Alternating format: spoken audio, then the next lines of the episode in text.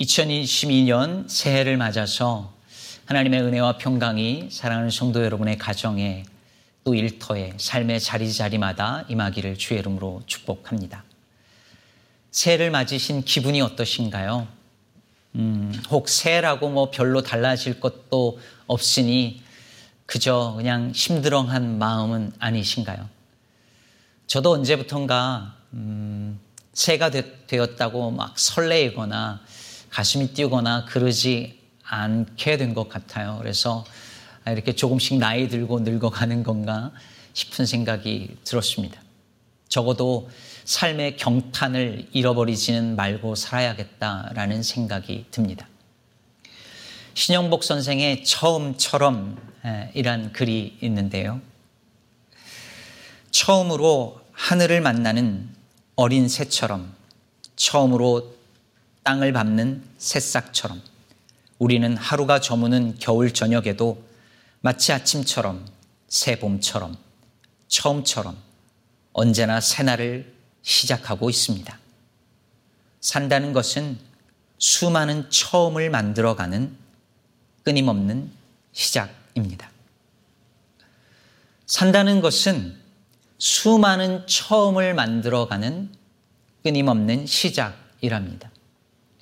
사실 우리는 새해 첫날만이 아니라 매일 아침 눈을 뜰 때마다 새날을 시작합니다.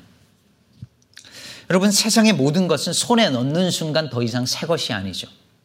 예를 들어서 여러분이 꿈에 그리던 어떤 드림카를 산 거예요. 새 차입니다.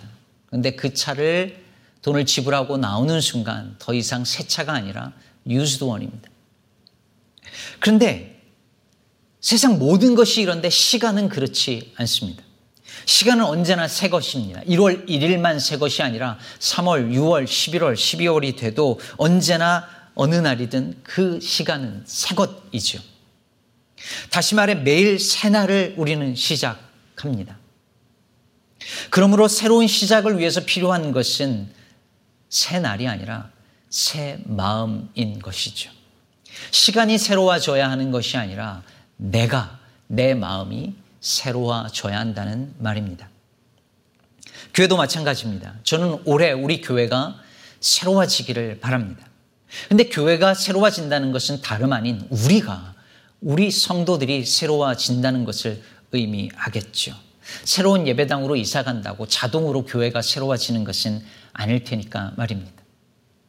그렇다면 어떻게 우리가 그리고 우리의 마음이 이 새해 새로워질 수 있을까요? 어떤 방식으로 어떤 모양으로 새로워져야 할까요? 요한복음 1장 1절은 우리에게 이렇게 말합니다. 태초에 말씀이 계시니라. 이 말씀이 하나님과 함께 계셨으니 이 말씀은 곧 하나님이시니라. 요한복음에서 가장 먼저 나오는 단어가 바로 태초에입니다. In the beginning. 여러분 이 단어를 들으면 떠오르는 구절이 있죠. 네, 창세기 1장 1절 대초에 하나님이 천지를 창조하시느니라. 여러분 요한복음을 쓴 사도 요한은 틀림없이 창세기의 이 구절을 생각하며 요한복음의 서문을 썼을 것입니다. 그러므로 요한복음 1장을 이해하려면 창세기 1장을 먼저 이해하는 것이 중요합니다. 창세기 1장에서 하나님이 태초에 천지를 창조하시기 전에 그 세계가 어떠했습니까? 혼돈스럽고 공허하고 그리고 어둠으로 가득했었죠. 근데 하나님께서 말씀으로 세상을 창조하십니다. 빛이 있으라 말씀하시니 어떤 사건이 일어납니까? 어두운 세상이 밝아지고 혼돈스럽던 세상에 질서가 잡히고 공허하던 세상이 하나님이 창조하신 피조물로 충만하게 됩니다. 말씀이 있는 곳에 창조의 사건이 일어난 것이죠. 요즘 제 딸아이가 운전 연습을 하는데 제가 가끔 연습을 시켜줍니다. 그런데 제가 옆에서 하는 말을 이 녀석이 잘 귀 기울여 듣지를 않아요. 오른쪽으로 right turn 할 때는 턱에 걸리지 않게 바퀴가 닿지 않게 조금만 더 어, 멀리 턴을 하라고 해도 늘 아슬아슬하게 턴을 합니다. 그런데 학교 instructor가 옆에서 하는 말은 잘 듣는다는 거예요. 누군가 그러더라고요. 가족이 운전을 가르치면 안 좋은 이유가 뭐냐면 가족들이 하는 말은 늘상 듣던 말이라서 그다지 시리어스하게 심각하게 잘 듣지 않는 경향이 있다는 거예요. 여러분, 항상 들어서 그냥 흘려버리는 말들, 클리셰가 된 말들은 아무 사건을 일으키지 못합니다. 하지만 참 말, 참 말씀은 언제나 사건을, 그것도 창조의 사건을 일으킵니다. 갈 바를 알지 못하던 이의 그 길에 빛이 비춰지고 무질서와 공허 속에 있었던 인생이 하나님 말씀으로 인하여서 정돈되고 질서를 잡아갑니다. 새가 되었다고 자동으로 새로워지지 않습니다. 새가 우리를 새롭게 하는 것이 아니라 하나님의 말씀이 우리를 새롭게. 저와 여러분 안에 올해 이 새로운 창조의 사건을 일으키는 말씀의 빛이 비춰지기를 바랍니다. 그 말씀과의 만남으로 말미암아 올 한해 매일매일 아침마다 태초의 그 순간을 경험하는 저와 여러분 되기를 주의 이름으로 축복합니다. 자, 그런데 문제는 하나님이 말씀으로 세상을 창조하셨고 말씀이 아니고선 지어진 것이 없다라고 분명히 성경이 기록하는데 정작 우리가 그리고 우리가 속한 이 세상이 하나님의 말씀을 깨닫지 못하고 거절한다는 데 있습니다. 오늘 말씀 4절과 5절을 보십시오. 그 안에 생명이 있었으니 이 생명은 사람들의 빛이라 빛이 어둠에 빛이 어둠이 깨닫지 못하더라. 그 안에는 어디죠? 말씀이죠. 말씀 안에 생명이 있습니다. 근데 이 말씀의 생명의 빛이 비치는데 어둠에 속한 세상이 깨닫지를 못합니다. 9절과 11절도 잠깐 보실까요? 참 빛, 곧 세상에 와서 각 사람에게 비추는 빛이 있었나니 그가 세상에 계셨으며 세상은 그로 말미암아 지은 바 되었을 때 세상이 그를 알지 못하였고 자기 땅에 오매 자기 백성이 영접하지 아니하였으나 자 여러분 여기에 세상이라는 단어가 네 번 등장합니다. 올해 저희 교회 키워드이죠. 근데 오늘 본문을 봐도 알 수 있듯이 세상이란 단어는 성경에서 자주 부정적인 의미로 등장합니다. 여러분 우리 기독교인들이 부르는 찬송에 어, 세상이라는 단어를 키워드로 입력하고 한번 찾아보세요. 이 세상이라는 단어가 대부분 부정적으로 사용된다는 것을 알 수 있습니다. 세상 등지고 십자가 보내. 세상 즐거움 다 버리고 세상 자랑 다 버렸네. 주 믿는 사람 다 일어나 이 세상 모든 마귀를 다쳐서 멸하세. 부정적이죠. 여러분, 오늘 본문에 등장하는 이 세상이라는 이 단어는요, 헬라어로 코스모스입니다. 이 코스모스라는 이 단어는 본래 질서 있는 혹은 조화로운 어떤 배치, arrangement, 즉 orderly arrangement를 뜻하는 말입니다. 그러니까 하나님께서 말씀으로 질서 있게 조화롭게 창조하신 이 피조 세계를 뜻하는 말이죠.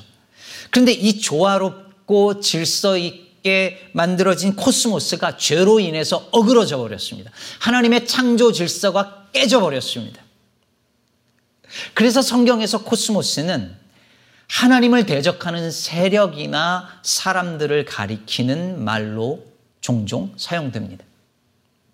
그러니까 생명의 빛을 비추는 말씀과 죽음의 어둠이 드리워진 이 세상이 적대 관계에 놓여져 있는 것으로 묘사하고 있는 것이죠. 그래서 많은 기독교인들은 세상은 가까이 가면 안 되고 관심도 가지면 안 되고 세상 등지고 십자가 바라보아야 한다고 말하기도 합니다. 기독교인이 왜 세상 일에 그렇게 관심을 가지느냐라고 말을 합니다. 그런 이들에게 세상을 이롭게 하자는 말은 매우 낯설게 들릴 수 있고 심지어 불편하고 기분 나쁘고 괘씸하게 들릴지도 모릅니다. 세상은 심판의 대상이고 종말의 때에 불에 타서 다 없어질 대상인데 그 세상을 왜 이롭게 하냐는 것이죠.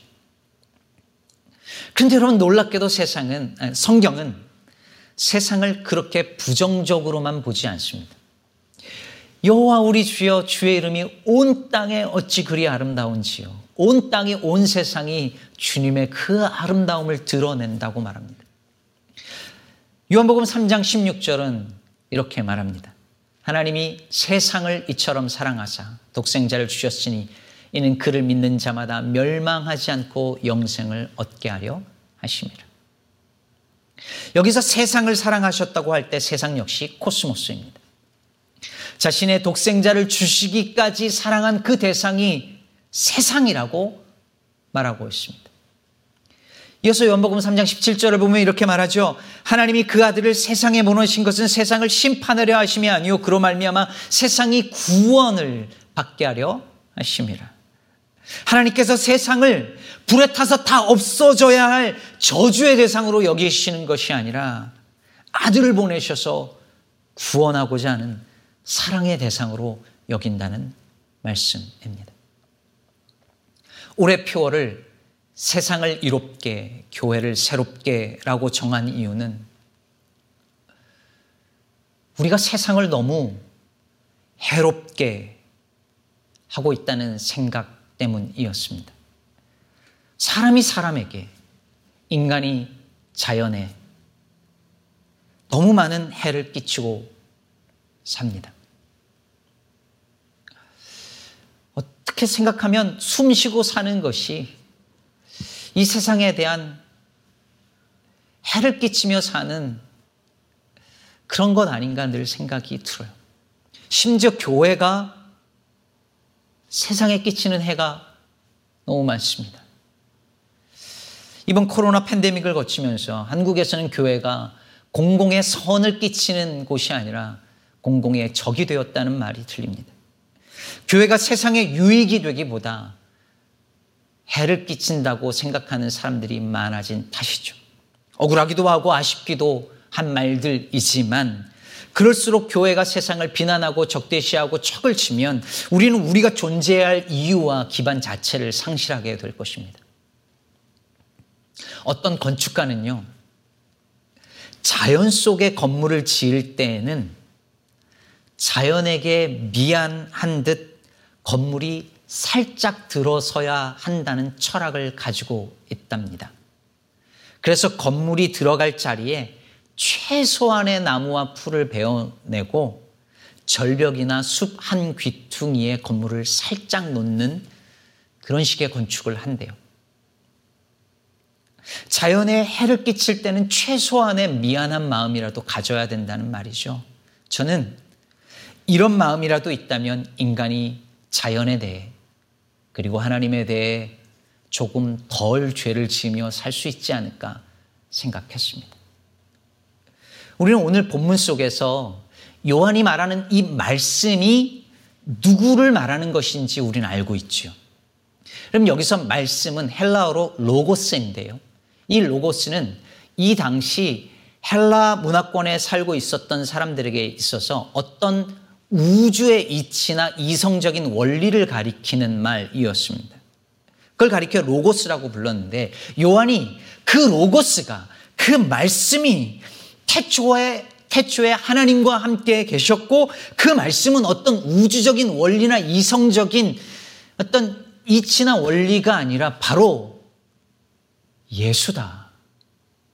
이렇게 말하고 있는 것입니다. 그 말씀, 그 로고스 자체이신 예수님이 곧 하나님이시며 세상은 그로 말미암아 지음 받았다라고 선언합니다. 그리고 나서 14절을 보시죠. 말씀이 육신이 되어 우리 가운데 거하심에 우리가 그의 영광을 보니 아버지의 독생자의 영광이요 은혜와 진리가 충만하더라. 여러분, 로고스, 말씀이 육신을 입고 우리 가운데 세상 한복판에 들어오셨습니다. 왜 그러셨습니까?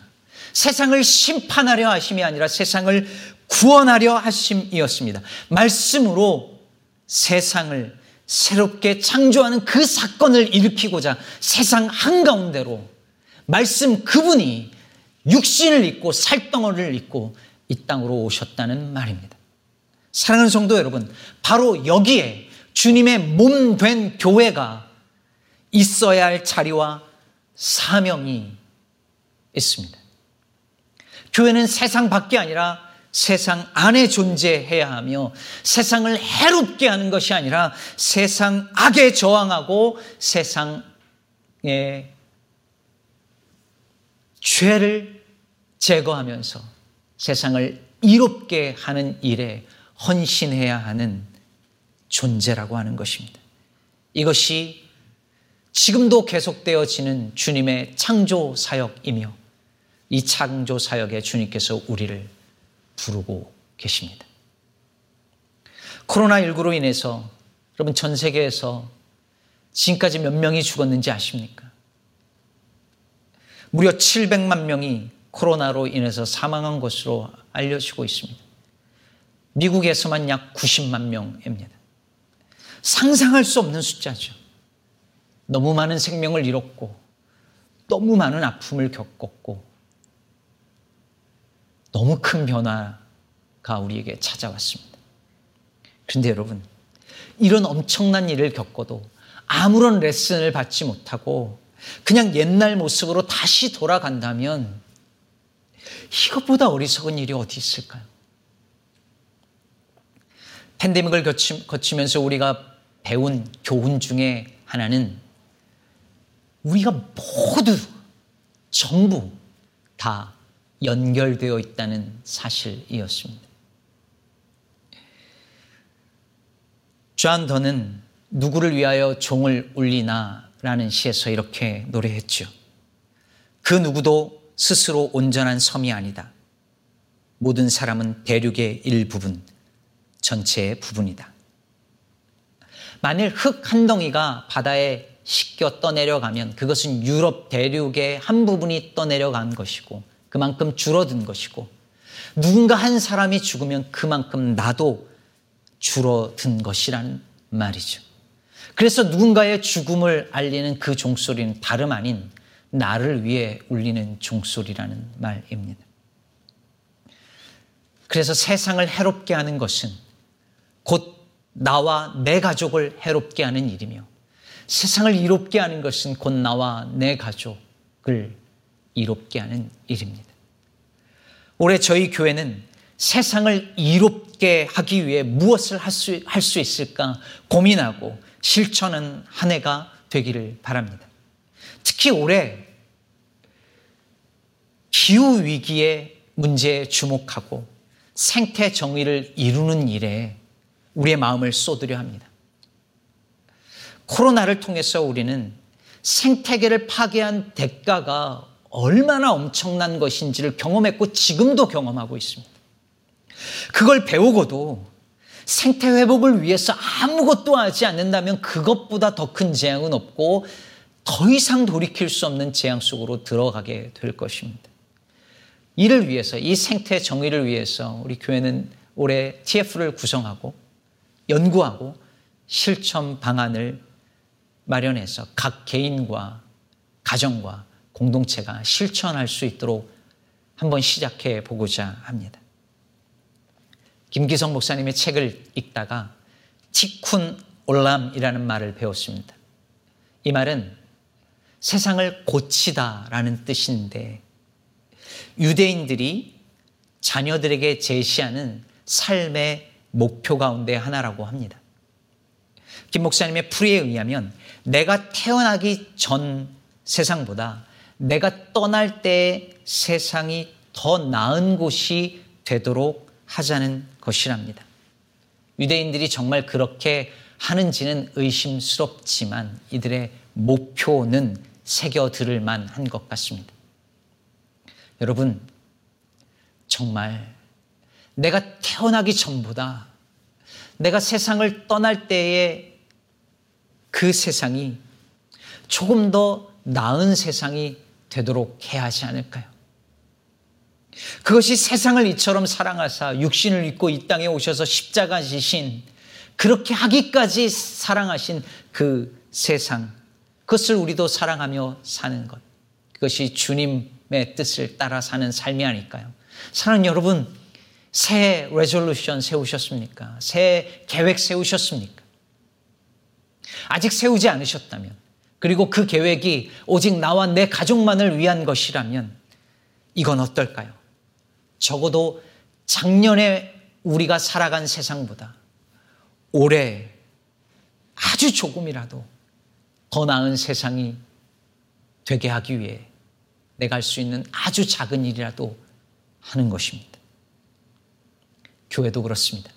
적어도 우리 교회가 이 지역에 있어서 이 지역 사회가 조금 더 나은 사회가 되어야 하지 않겠습니까?